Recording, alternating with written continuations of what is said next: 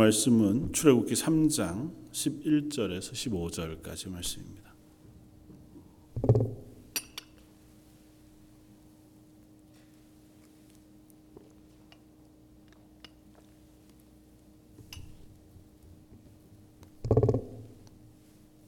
출애굽기 3장 11절에서 15절까지만 함께 봉독하겠습니다. 저였으면 우리 한 목소리 같이 한번 봉독하겠습니다.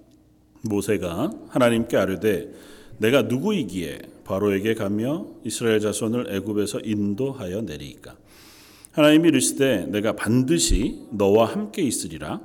내가 그 백성을 애굽에서 인도하여 낸 후에 너희가 이 산에서 하나님을 섬기리니 이것인 내가 너를 보낸 증거니라.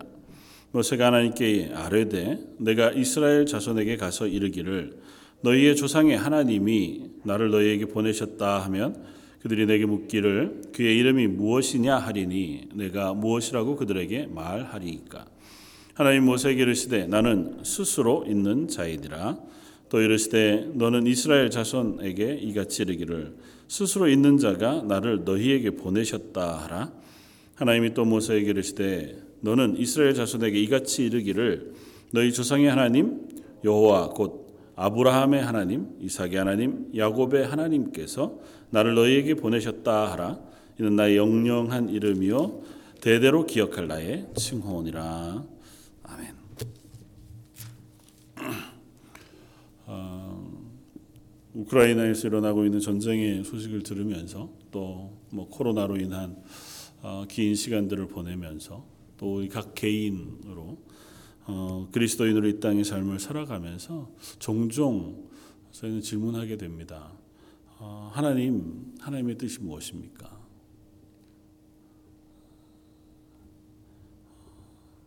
우리가 하나님 뜻대로 살기를 원하지만 또 그렇게 하지 못할 때도 많이 있습니다. 그럴 때도 우리 묻습니다. 하나님 어떻게 해야 합니까? 어, 사실은 이 땅을 살아가는 동안 그리스도인으로 산다고 하는 것 그것이 항상 정답을 가지고 또 확신을 가지고 어, 늘 기쁘고 행복하게 살아갈 수만 있지 못하다는 사실을 우리는 늘 잘 압니다. 때로는 믿음으로 인하여 기쁘고 또 하나님의 은혜로 인하여 감격할 때도 있지만 또 때로는 그럼에도 불구하고 낙심할 때도 있고 그 믿음이 흔들릴 때도 있고 또 때로는 왜 그런 의문과 질문을 가지고 답을 얻지 못해서 그 답이 무엇일까 때문에 어, 괴로워하고 낙심할 때도 많이 있다고 하는 사실을 우리가 깨닫습니다. 그럴 때에 우리는 무엇을 할 수 있는가, 혹은 어떻게 해야 하나, 아니면 그런 때에 우리는 어, 어디로 돌아가야 하나고 하는 질문을 해보고 싶습니다. 어, 하나님을 만난 모세, 아니 모세를 부르신 하나님께서 모세를 이제는 어, 하나님이 준비시키셔서 어, 이스라엘의 구원자 혹은 중간에 지팡이로 불러내셔서 사용하시기를 원하십니다. 그때에 모세와 하나님 사이에 모세가 하나님께 두 가지 질문을 하는데요.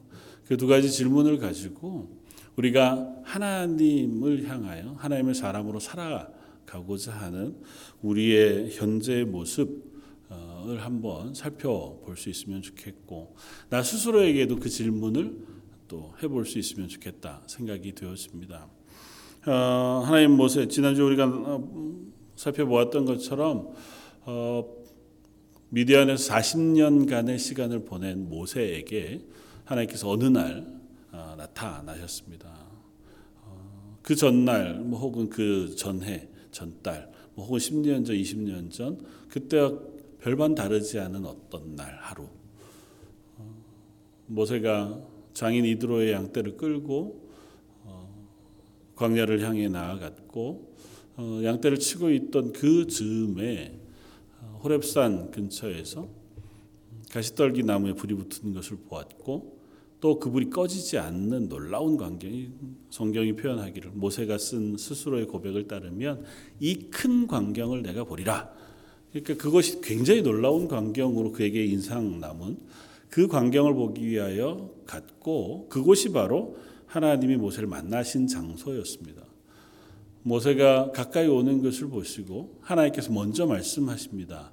내 발에 신을 벗으라. 우리가 살펴보았던 것처럼 어, 이제 하나님께서 모세에게 말씀하십니다.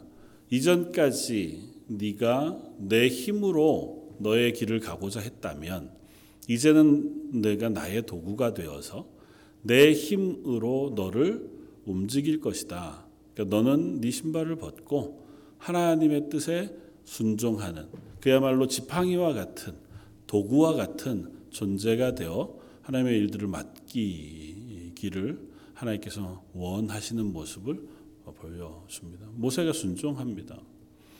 그리고 모세에게 말씀하십니다. 오늘 보면 바로 앞에 9절 말씀에 이제 가라.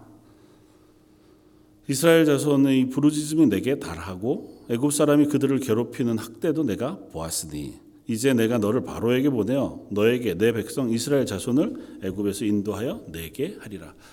뭐 바로가 이스라엘 백성을 괴롭힌 게 하루 이틀 일도 아니고요. 그러니까 모세의 생애만 따져도 모세가 태어날 때 이미 바로가 이스라엘 백성을 괴롭히는 괴롭힘이 극심할 때였잖아요. 그게 이전부터 계속되어 오던 박해가 심하고 심하고 그게 달해서 이제는 태어난 남자 아이들까지 태어날 때 다 나일강에 던져서 죽여버리라고 하는 명령을 내렸을 때에 모세가 태어났으니까 그때로부터도 지금 80년이 지났습니다. 모세가 80세니까. 그러니까 모세가 80세가 되는 그 기간 동안에 이스라엘을 향한 박해, 히브리인들을 향한 바로의 박해는 더 심해졌죠. 계속해서. 그러면 그들이 이제서야 하나님께 기도한 건 아니잖아요. 그 이전에는 하나님 몰랐다가 혹은 그 이전에는 잘 깨닫지 못했다가 아 깨닫기 시작해서 다니엘이 어, 성경 말씀을 읽고 깨달아 기도하기 시작했다. 그렇게 고백한 것처럼 그렇게 기도하기 시작했다. 그건 아니거든요. 변화가 없습니다. 그때나 지금이나 히브리인들의 모습은 다르지 않습니다. 그 중에 신실한 사람들, 아브라함과 이삭과 야곱을 통하여 언약하신 언약을 기억하는 이들도 있었고, 그래서 그 믿음 안에서 그래도 살기를 원했던 이들도 있었지만 이미 많이 희미해져 있는 상태로 그저 그 괴로움을 어, 토로하고 그 괴로움을 인하여 부르짖던 이들의 신음소리는 계속 있었습니다. 하나님은 그 소리를 계속 들어오셨지만 이제 말씀하세요. 내가 이제 그들의 부르짖음을 들었다. 가라. 뭐 하나님께서 하나님의 뜻, 하나님의 계획 가운데 시간 가운데 그렇게 모세를 보내시고 불러내신 것은 우리가 뭐 하나님이 하시는 거니까요. 그 하나님의 뜻을 완전히 우리는 알 수 없지만 그것이 하나님의 신비로운 구원의 계획이겠다. 이해할 수 있습니다. 그러나 반대로 모세의 입장에선 지난주에도 우리가 생각해 보았지만 참 답답합니다. 한창 내가 힘을 축적하고 지혜를 축적했던 40 의지도 충만하고 하나님이 도우시면 일을 할 수 있을 것 같은 그때에 하나님께서 전혀 도우시지 않고 전혀 그 구원의 일에 모세를 쓰지 않으셨어요. 생명의 위협을 느끼고 도망쳐 나와 미디안 광야에서 40년 동안을 지났습니다. 모세가 40년 동안 그냥 나온 때부터는 다 포기하고 살았느냐 아마 그렇지 않았으리라고 짐작할 수 있습니다.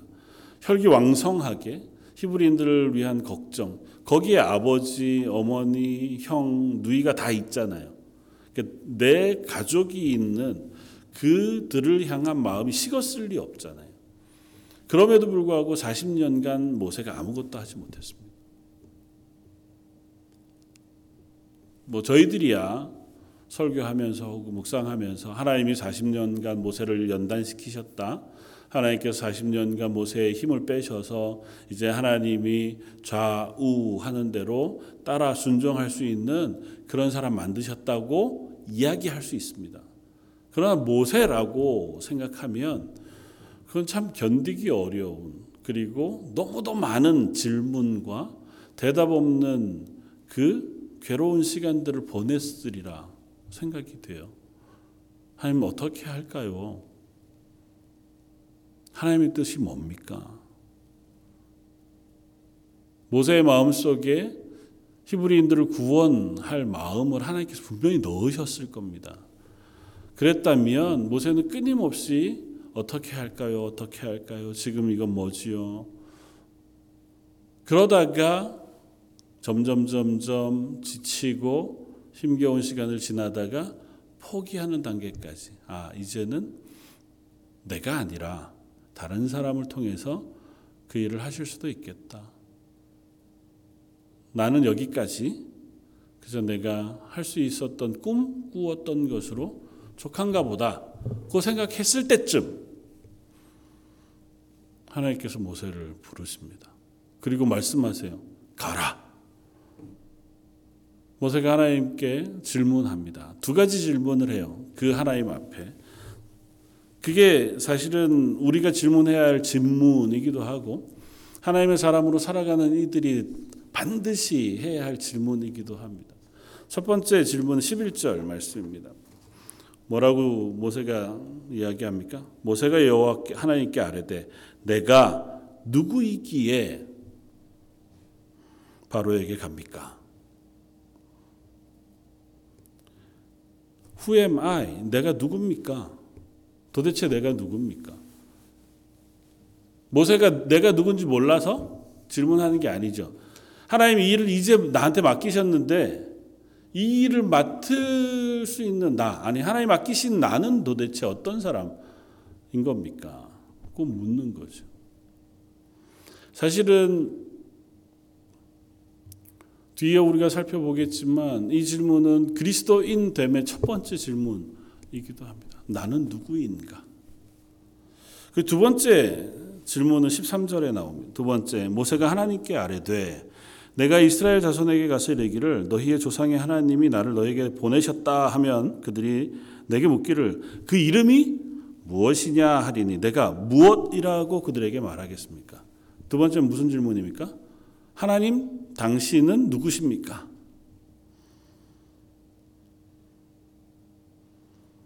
나는 누굽니까? 그리고 하나님은 누구십니까?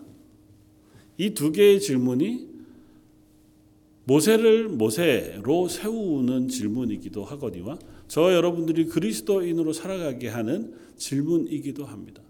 누구나 이 질문을 하고 이 질문에 대한 답을 가지고 그리스도인으로 살아간다는 사실 우리가 잊지 말아야 합니다. 어떤 고비 때마다 혹은 우리의 신앙의 문제를 우리가 만날 때마다 아니면 우리가 하나님 앞에 설 때마다 이 질문이 사실은 계속해서 어, 질문되어지고 이 질문에 대한 대답을 배워가고 확인해가는 것이 그리스도인의 삶이라 생각이 되었습니다. 칼빈이 기독교 강요 제 첫머리 머릿말에 이런 어, 말을 썼습니다. 우리가 가지고 있는 거의 모든 지식 그것은 두 가지로 이루어져 있다. 첫 번째 하나님을 아는 지식과 자기를 아는 지식이다. 그런데 하나님의 얼굴을 한 번이라도 보기 전에 자기 자신에 대한 명확한 지식을 가질 수 있는 사람은 없다. 그러니까 나는 누구입니까? 하나님은 누구십니까? 그 하는 질문을 할 수 있는 사람은 아니면 그 질문에 대한 고백을 가질 수 있는 사람은 하나님을 대면한 사람이어야 한다는 거예요. 하나님을 믿는 사람이어야 한다는 겁니다. 하나님을 경험한 사람이어야 한다는 겁니다. 하나님이 누구신지에 대하여 하나님을 만나고 하나님을 알고 하나님을 알아가는 그 과정에 있을 때 비로소 내가 누구인지를 다시 보게 되고 알게 되어진다는 거죠. 보통 세상이 말하는 자기소개가 아니라 하나님 앞에서의 자기소개. 나는 누구인가? 사실 이 고백이 혹은 그 발견이 우리가 그리스도인으로 서게 하는 첫 번째 자리가 되는 줄 압니다. 첫 번째 질문, 나를 아는 지식, 나는 누구입니까? 하는 이 질문에 대해서 한번 우리가 생각해 보기를 원합니다. 모세가 왜 이런 질문을 했을까요?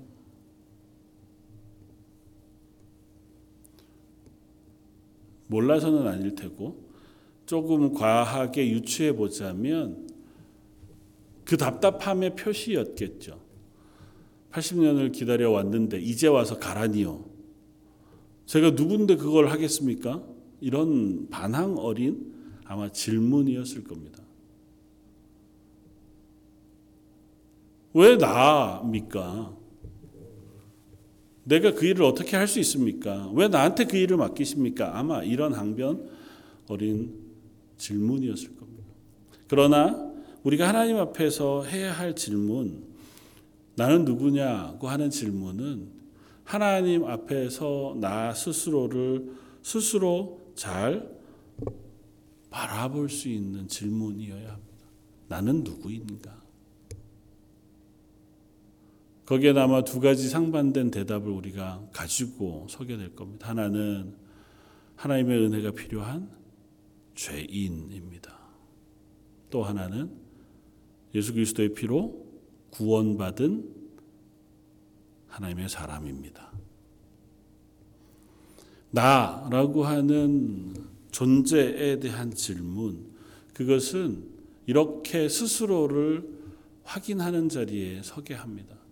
사실은 모세는 하나님 앞에서 참으로 위대한 사람이기는 했지만 모세를 굳이 하나님이 쓰지 않으셔도 하나님의 구원의 일들을 이루실 수 있습니다. 그럼에도 불구하고 하나님 모세를 쓰기를 원하셨고 모세를 긴 시간 동안 준비시키셨습니다. 그리고 불러내셨어요. 그리고 그 불러내신 모세가 하나님 앞에 질문합니다. 왜 납니까? 이제 왜 불만 어린 하나님 앞에 순종하고 뭐 앞서 얘기한 것이 내 발에 신을 벗으라 말씀하시니까 신을 벗고 하나님 앞에 순종하는 것과 같은 모세의 그야말로 신실하고 순종적인 모습이 아니라 그런 것 같았지만 마음속의 본심은 그게 아닌 하나님 난 그거 못하겠습니다. 이제 와서 저한테 하시라니요. 뭐 좀 그렇게까지 우리가 이해하는 게 맞는지 모르겠지만 40년 전이라면 모르겠지만 이제는 저도 나이가 먹었고 이제 지칠 대로 지쳤고 제가 40년 동안 하나님 앞에 그토록 질문할 때는 대답 안 하시더니 아무 말씀 없으시다가 이제 와서 저더러 가라니요. 제가 그거 어떻게 하겠습니까? 이야기하는 모세이지만 하나님 그 모세를 도구로 쓰시기를 원하신다는 겁니다. 저와 여러분들에게도 하나님 동일하신 줄 압니다. 저와 여러분들 모세보다 나을 리 없고 또 모세와 비슷한 상황보다 더 어, 뭐 심각한 자리에 있지는 않았을 것이라 생각이 됩니다.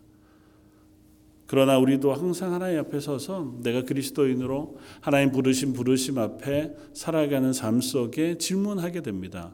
하나님 제가 어떻게 해야 하나요?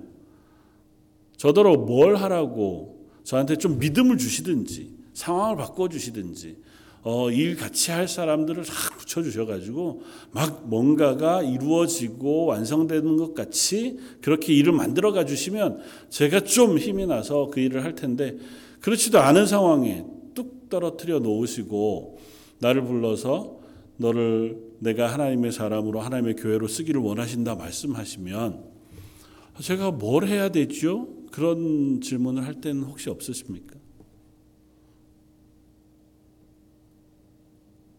하나님은 그런 저와 여러분들을 쓰시기를 원하십니다.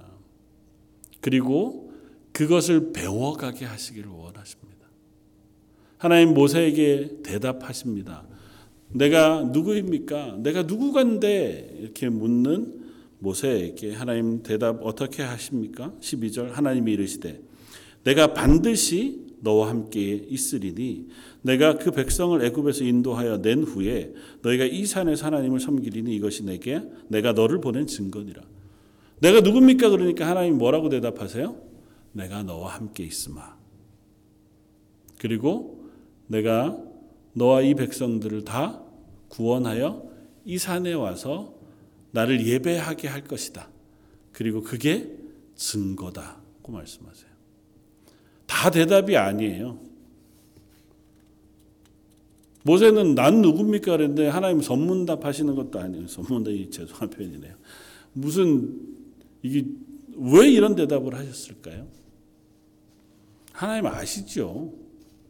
모세가 누군지 몰라서 모세에게 그걸 설명하려고 대답하시는 게 아니고 모세를 설득하시는 것도 아니에요. 야, 네가 잘 몰라서 그렇지 내가 80년 동안 너를 잘 준비해 놓은 거야. 이제 때가 됐어. 그래서 내가 너를 보내신 보내는 거고 너는 지팡이 역할만 하면 돼. 내가 이 구원을 이룰 거야. 이렇게 말씀해 주시지 않고 한마디로 표현하세요. 내가 너와 함께 있을 것이다. 우리는 다 연약한 사람이에요. 아직도 어디로 가야 할지 모르고 어떤 대답을 찾아 내 믿음의 삶을 살아가야 할지 아직은 잘 모르는 아니 아직은이 아니고 평생 그걸 잘 모를 수 있는 사람들인지 몰라요. 그런데 그런 우리가 하나님의 사람, 하나님이 부르시는 하나님의 교회 혹은 청지기로 살 수 있는 유일한 이유는 하나님이 우리와 함께 하시기 때문이에요. 갈 바를 알지 못하는 우리와 하나님이 함께 하셔서 때로 말씀해 주시고 때로 인도해 주시고 때로 격려해 주시고 때 때때로는 우리를 징계해서라도 하나님이 이끄시는 그 길로 우리의 발에 신을 벗고 하나님이 쓰시는 도구로 우리를 쓰시기를 기뻐하시는 분 그분이 하나님이세요. 그래서 하나님은 그 일을 완성하세요. 네가 이 산에 와서 지금 이 하나님의 산 호렙에 와서 그 백성들과 함께 와서 이 산에서 하나님을 섬길 것이다고 말씀하세요. 이미 이건 이루어진 일이에요. 하나님이 약속하신 일이고 하나님이 완성하실 일이에요. 그러니까 모세에게 말씀하시는 거예요. 제가 누군데 그 일을 하겠습니까? 네가 하는 게 아니다. 넌 도구가 되는 거고 내가 너와 함께하여 그 백성과 함께 여기 다시 이 자리 지금 모세가 하나님을 만난 이 자리에 와서 나를 섬기고 예배하게 만들 것이다. 그 약속해 주시는 거예요. 모세가 실패할 수도 있죠. 아니, 실패 안 해요. 왜냐하면 하나님이 하시는 거거든요. 어떤 계획, 어떤 이 방법들을 제가 알아야 할 것 아니면 아니야. 넌 몰라도 돼. 아니면 내가 하라는 대로 말하면 돼. 넌 바로에게 가고 내가 너에게 말하는 것 대언하면 돼. 그게 하나님이 모세를 사용하는 방식이에요. 아, 그렇게 쓰실 것 같으면 모세 쓰시지 마시지. 왜 그렇게 모세를 쓰실까요? 우리는 내가 뭔가를 하고 싶어 하잖아요. 내가 계획을 세워서 내 헌신을 다하여 내가 수고하여 뭔가를 이루어내고 그 목표를 완성할 때 좀 뿌듯하기도 하고 하나님 앞에 하나님 제가 이렇게 열심히 했습니다. 뭐 이런 감격도 있고 하잖아요. 근데 하나님은 뭐라고 말씀하세요? 내가 할게. 내가 너와 함께 할게. 넌 그냥 내가 가라는 대로 가고 서라면 서고 이거 하라면 하고 하는 도구면 돼. 그럴 것 같으면 나 안 할랍니다. 그게 우리의 마음이에요. 근데 하나님 앞에서 우리는 그 정도 일때 가장 합당하게 쓰임을 받는 사람인 것을 기억해야 합니다. 전능하신 하나님의 구원의 계획에 우리가 동참하여 동역자가 된다고 하는 것은 하나님의 은혜예요. 그 자리에 서 있는 것만으로도 우리는 하나님의 은혜예요. 그리고 그 자리에 서 있기 위해서 우리는 부단히 애써야 해요. 우리의 자아가 하나님의 뜻에 순종할 수 있는 수준이 아니거든요. 우린 죄인이잖아요. 그래서 내가 뭔가를 자꾸 하고 싶어 해요. 내 뜻, 내 힘, 내 자아. 그것이 때로는 열심이기도 하고 믿음의 고백이기도 하죠. 그러나 때로는 우리의 죄의 소욕에서 시작되어지는 어떤 때는 명예 혹은 탐욕 혹은 뭐 숱한 것들이 여전히 우리를 유혹하고 넘어뜨려요. 그런 우리를 그것을 이겨내고 하나님의 붙어서 하나님의 쓰실 만한 도구의 자리에 그냥 서 있는 것으로 우리가 하나님의 구원에 동참하는 거고 그 하나님의 도구가 되어지는 거고 그 하나님이 하시는 일의 목격자가 되는 거고 증인이 되어지는 것입니다. 모세를 하나님 그렇게 쓰시기를 원하시는 거예요. 사실은 모세가 한 일은 다른 게 없어요. 하나님이 모세에게 말씀하시면 모세가 백성에게 말하는 것 이외에 모세가 한 역할은 없어요. 그렇게 얘기하면 참 모세가 섭섭할지 몰라도 모세가 뭔가 대단한 지도력을 발휘해서 사람들을 설득하고 동원해서 위로하고 격려하고 물론 그것 안 한 바 아니겠죠. 그러나 그 역할보다는 하나님이 하시는 말씀을 대언해서 이스라엘로 하여금 하나님의 말씀에 따라 순종하도록 그렇게 스피커의 역할을 한 것이 모세였습니다. 지팡이가 된 게 모세였어요. 하나님은 저와 여러분들에게도 그렇게 하나님의 사람으로 하나님의 일들을 감당하는 도구의 역할을 감당하게 하시길 원합니다. 저 여러분들이 하나님 앞에서 그렇다 그래서 아 그러면 저는 뭐 이제는 아무것도 안 할랍니다. 하나님 어차피 쓰시려면 하나님 쓰시겠죠. 그런 건 아니죠. 우리가 하나님의 백성의 자리, 그리스도인의 자리에 단단히 서 있기 위한 애씀, 그것이 우리가 하나님의 도구가 되어주고 하나님의 일들을 감당하게 하는 첫 밑바탕이 되어지는 줄 알고 그곳에서 하나님의 음성을 듣고 하나님을 아는 지식이 우리에게 덧입혀져야 된다는 것입니다. 그래서 두 번째 질문을 합니다. 하나님 당신은 누구십니까? 제가 이스라엘 백성에게 가겠습니다. 가기는. 근데 제가 간다 그래서 그 사람이 이스라엘 히브리 사람들이 제 말을 들을 것 아니지 않습니까? 제가 그들에게 가서 나를 보내신 분에 대해서 뭐라고 얘기해야 합니까? 하나님 당신은 누구십니까? 하나님이 뭐라고 대답하십니까? 14절 하나님 모세에게 이르시되 나는 스스로 있는 자이니라. 또 이르되 너는 이스라엘 자손에게 이같이 이르기를 스스로 있는 자가 나를 너희에게 보내셨다 해라. 하나님의 첫 번째 대답은 우리가 잘 아는 야외 여호와로 읽혀지는 히브리어예요. 나는 스스로 있는 자니라고 번역되어진 이 말씀 하나님이 자기 소개를 분명하게 하고 계시는 여호와라고 표현하시는 이 표현을 우리가 주목하여 기억할 필요가 있습니다.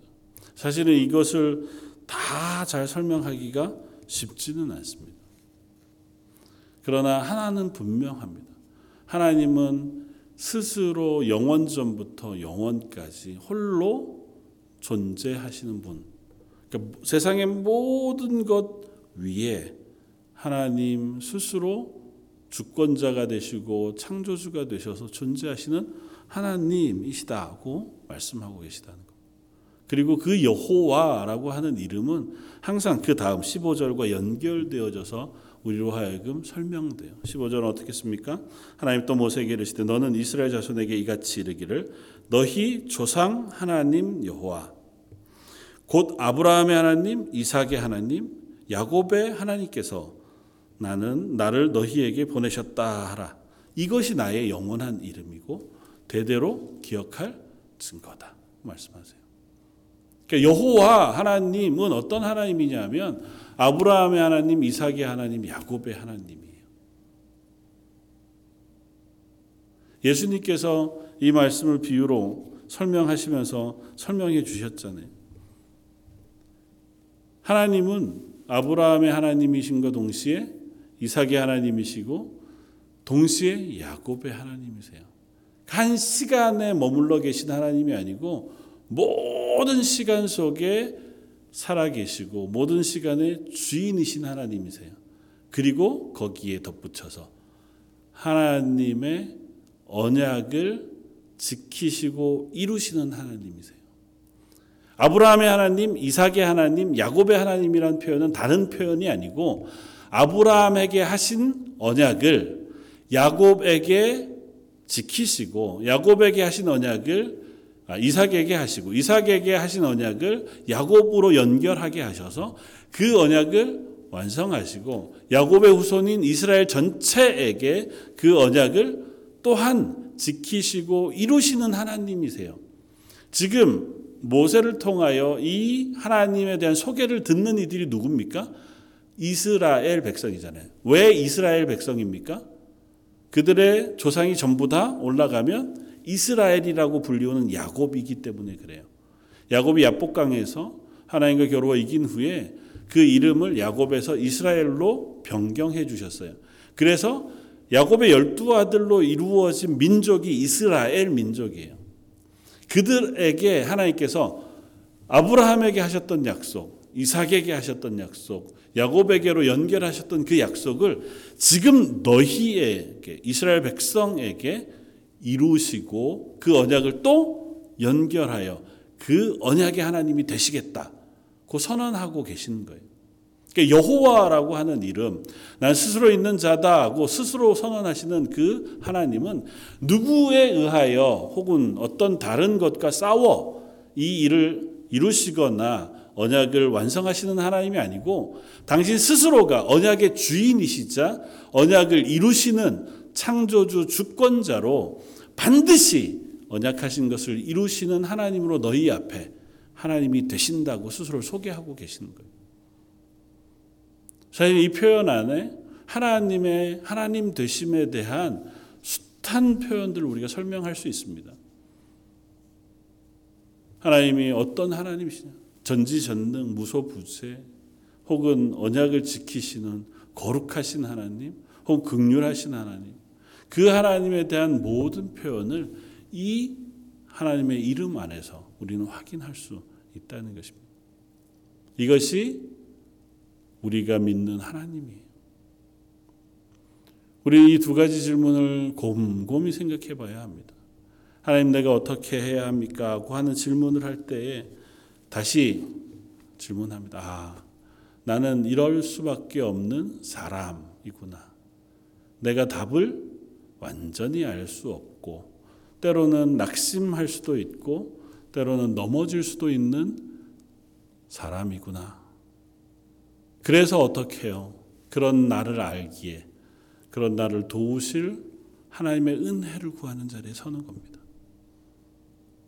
나는 실수하지 않을 거고 혹은 나는 무엇인가를 할 때에 그 일들을 능히 감당할 수 있을 거라고 우리는 스스로 생각해요. 그리고 그 일들을 해가는 동안은 아무 어려움 없이 내가 이 일들이 잘 완성되기를 기대합니다. 그러나 우리의 기대와 항상 다르잖아요. 우리의 질문과 항상 다르고 또 내가 한 계획과 항상 다른 자리에 설 때가 많습니다. 모세의 입장으로만 우리가 이해해 보아도 모세가 80세에 부르심을 받아서 그 후로 40년간을 사역했습니다. 80대 부르심을 받을 때의 모세의 마음이 그야말로 하나님 앞에 조금은 죄송하지만 삐딱했어요. 내가 누군데 이제 와서 나한테 이거 시킵니까? 그래도 순종했어요. 그리고 모세가 이스라엘 백성을 데리고 광야로 나왔습니다. 40년 동안 요단 동편 아라바 광야에 도착할 때까지 모세의 사역은 신실했습니다. 헌신적이었고. 그러나 모세가 막다트린 환경은 끊임없이 모세를 향하여 누가 너를 우리의 주권자로 삼았느냐고 하는 이스라엘 사람들의 질문이었습니다. 아, 질문이 아니죠. 반응이었습니다.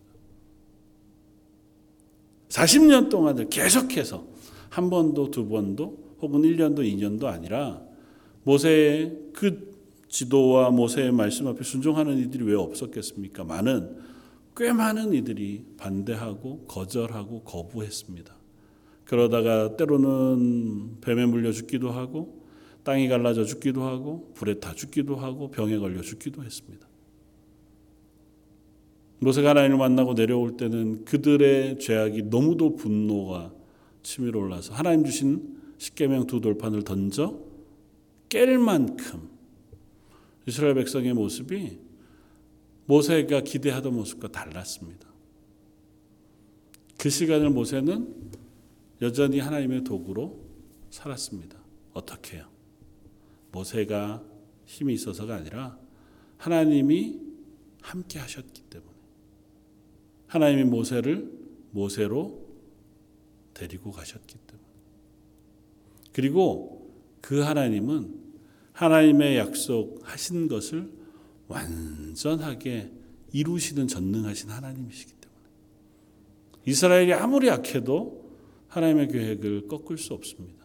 모세가 아무리 부족해도 하나님이 약속하신 것들을 이루는 데에 도구로 쓰기에 부족함이 없습니다. 저 여러분들이 이 땅 가운데 하나님의 교회로 세워지고 그리스도인으로 부르심을 받았습니다. 우리가 살아가는 시간은 그 시간 속에서 하나님이 어떤 분이신지를 배워가는 시간인 줄 압니다. 그리고 그 하나님이 나를 어떻게 써 가시는지를 경험해 가는 시간인 것도 어, 맞습니다. 기대하기는 저와 여러분들의 시간 속에 하나님 제가 하나님을 조금씩 더 알아가게 해 주십시오.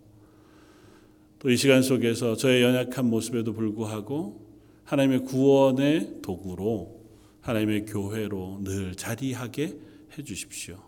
그리고 그곳에서 하나님 맡기신 일들을 신실하게 잘 감당할 수 있도록 그때 그때마다 은혜 부어 주셔서 하나님이 세워 놓으신 자리에 잘 서서 하나님의 도구로 쓰임 받을 수 있는 한 사람 한 사람 되게 해 주십시오. 기도하는 저 여러분들 되시기를 주님의 이름으로 부탁해 드립니다. 같이 한번 기도하겠습니다. 하나님, 저희가 무엇이기에 저희를 하나님 도구로 부르시고 하나님의 교회로 세우시는지요? 가끔은 저희가 낙심하고 또 가끔은 저희가 어, 답답하고 답을 알지 못해서 흔들릴 때가 있는 사람들인 것이 고백합니다.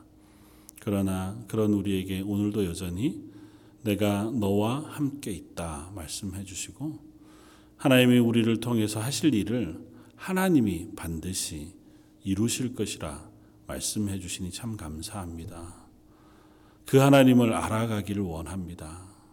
나를 볼 것이 아니고 나와 함께 하시는 하나님, 전능하시고 우리의 모든 구원을 이루시며 약속하신 것을 반드시 지키셔서 하나님의 능력으로 저희의 부족을 메우시고 또한 이끄셔서 하나님의 일들을 이루시는 하나님을 저희가 경험하고 증거하고 고백하는 하나님의 사람들 다 되게 하여 주옵소서. 오늘 말씀 예수님 이름으로 기도드립니다. 아멘.